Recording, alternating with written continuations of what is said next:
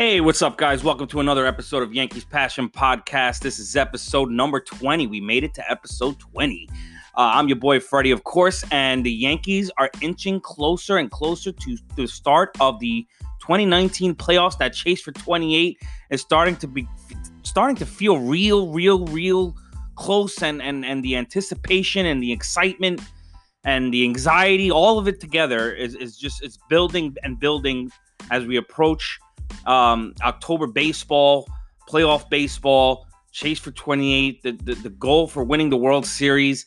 Um, Yankees just finished up a, a, series here with Toronto Blue Jays, and uh, you know after the first game, it was one of those games where, like I said, I mean Toronto's been one of these teams this year where you feel kind of like, oh man, these these are like these guys are going to be like the new Orioles of last year. I mean, even though we we did beat them more than they beaten us, of course, especially after this uh, last series, but um, it just felt like uh, every every game was a, was a battle, and and um, I don't know. They, they they seem to not give up when it comes to playing us, and I mean, a lot of bad teams are like that. Detroit was one of those teams that kind of gave us a bad, you know, a hard time this year too.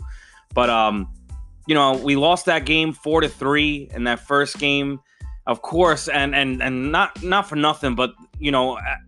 Out of all year, I, I sit down and watch literally every single pitch of every Yankee game all year. I have not missed a, and when I say a single pitch, I mean a single pitch.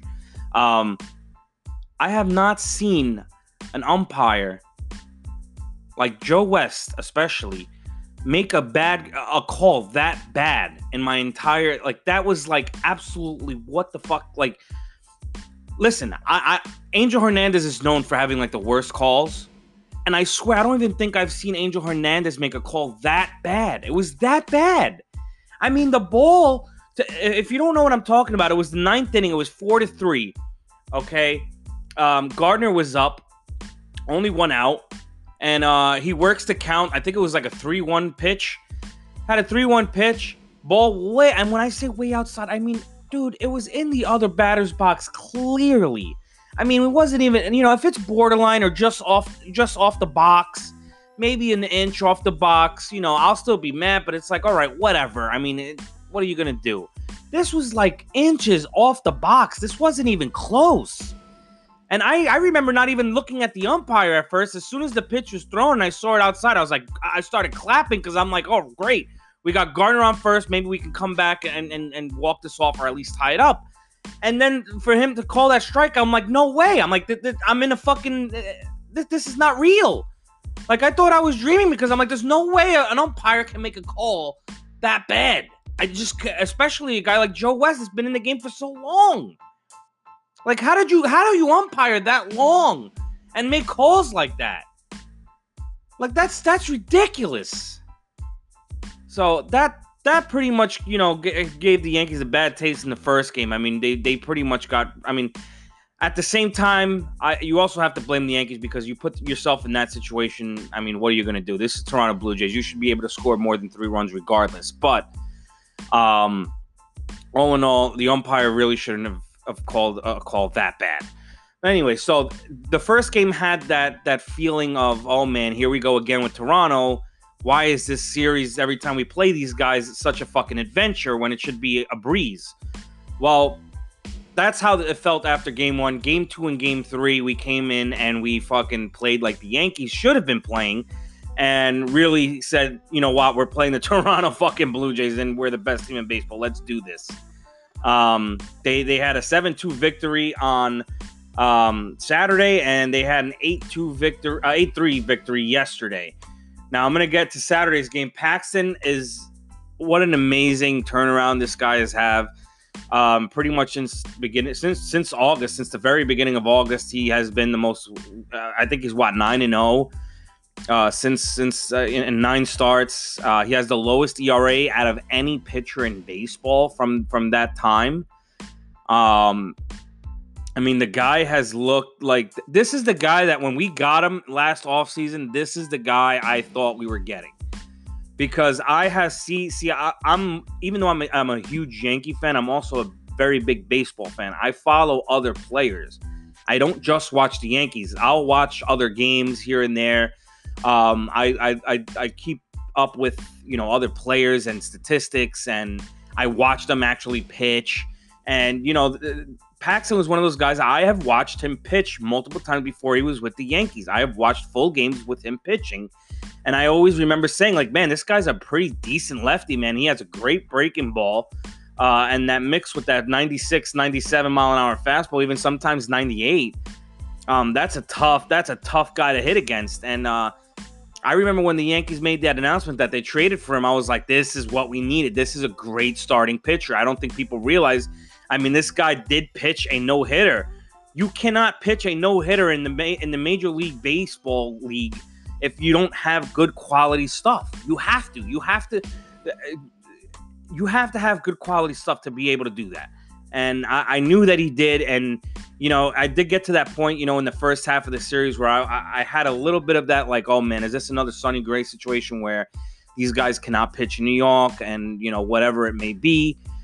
Um, I, I, was starting to get into that feeling when it got closer to July and and and it was just like every single game he started. Okay, first inning, he's going to allow a run.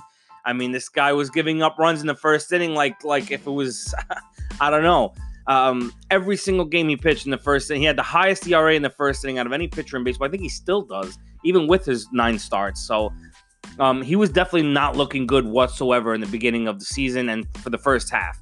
But um, whatever the hell he did, whatever happened, whatever he did to fix it, please remember it, never let it go, because in the second half he turned it back around and, like I said, nine and zero, oh, lowest ERA. Um, his um, his record now improves to a 15 and six record uh, due to that big turnaround. So um, this guy is, is is pitching, and this is the right time to do it too. I mean, I'd rather, like I said, I've always rather players have a rough start and finish strong because this is when it really matters. Um, it you know not for nothing. I, don't get me wrong. It's 162 games. Every game matters. Literally every game. I'm one of those people that like you know when it gets close to the playoffs, like right now, you know, we're we're very close with Houston when it comes to best record in the American League, and uh, actually even in baseball. But um, you start to think about those wins that you gave up, that you lost, uh, that you should have definitely won. So believe me, I'm one to think that every game matters. But players, I understand you're going to go through struggles. That's baseball. There's no such thing as not going through struggles. You're, it's just a matter of how long and how you get out of it, and that's what baseball really is. So, um, Paxton now, uh, this is when I, w- I want him to do to to do well. Uh, this is when it matters. Coming to the playoffs like this, nobody will re- ever remember the beginning of the first half. I already don't remember the first half. I'm thinking you're the Paxton of this half. Um, so, like I said, he's 15 and six. He gets the W. Only uh, he pitched six innings, three hits, one run, not none earned. That was uh, that run was, I believe, on an error. So, um, no earned runs, seven strikeouts in six innings. His, his ERA has now dropped all the way down to a 3.73. Do you understand? When this guy was pitching in the first half, his ERA was like in the high six, high fives. I mean, it was just like horrible.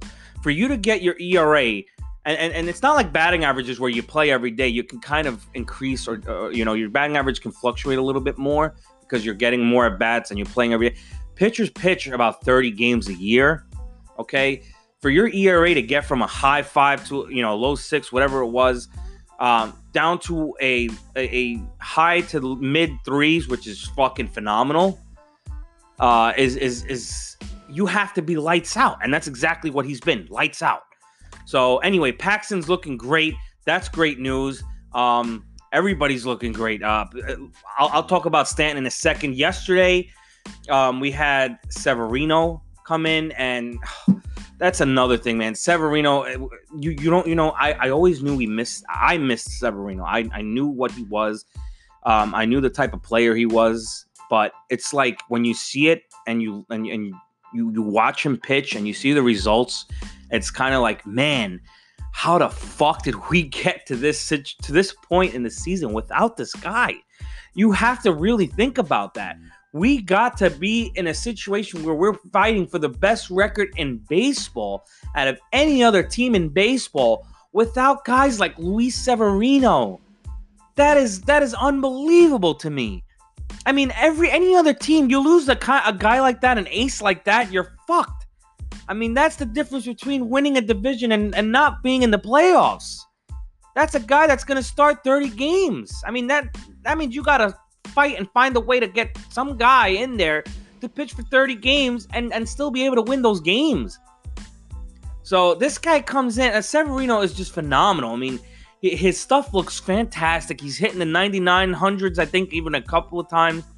Um, strike as a lot of swings and misses, which is another that that that shows you just. A, I mean, mark my words. Severino is going to be a guy that eventually in his career, I really do truly believe that he is going to either pitch a no hitter or a perfect game. I swear. I really do feel, I don't know when. I just, I think he has the, the, the quality stuff that eventually, I, know how hard it is. I mean, I know there's great pitchers that will never hit, you know, no hit, pitch no hitters. But when you see a guy that has that many swings and misses, I mean, you have the stuff is that good. You can even say, look, he's either going to throw a fastball or a slider 90% of the time. Just look for one of the two. And you still can't hit the ball. And not only that, but you swing right through it that's a guy that that ball is moving. It's hard to get catch up to, whatever it may be. Severino got nasty stuff. He gets his first victory of the season last year on only his second start of the season, pitching a full five innings, only allowing three hits, no walks. Which see, this is what if you understand pitching in baseball, this is the thing that really amazes me. He pitches five innings, three hits, no one runs, no walks. Zero walks with nine strikeouts. Do you understand how crazy that is? Because when you have walks and strikeouts, usually that means that you're trying to throw breaking stuff off the plate or you know um, you're trying to trying to hit the, the dots a little bit too much sometimes uh, that's a little bit more normal it's still impressive to have nine strikeouts and five innings regardless of how many walks but still when you have zero walks and nine strikeouts that is saying that you are throwing that ball there and they cannot fucking hit the ball. That is straight filthy. To have nine strikeouts in five innings, pitchers don't have that in a full start. Paxton, who was looking lights out, that good, had seven strikeouts in, in, in six innings. He's he didn't even touch nine and five. And that's uh, that's how great of a pitcher Severino is. Nine strikeouts with no walks. Um, so Severino, if he can do that in the playoffs, and we can have Paxton doing that in the playoffs, and if Tanaka can pitch the way he did his last start, um, and just he that's that good luck. I mean, I really do feel if we have these three guys on the top of their game, I really do truly feel we can compete with Houston Astros. I really do feel like that because when those guys are on, it doesn't matter who the fuck's at the plate. It really doesn't matter. It I don't care who's at the plate.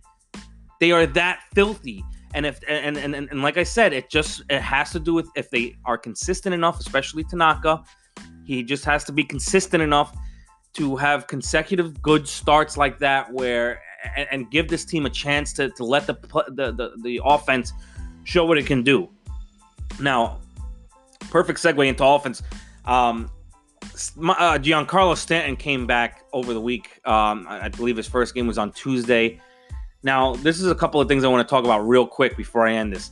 Um, Stanton came back, and I was one of the people that I did. I'm not. I wouldn't consider myself a Stanton hater per se because I really do truly root for the guy. Uh, I'll, I'm 100% honest right here.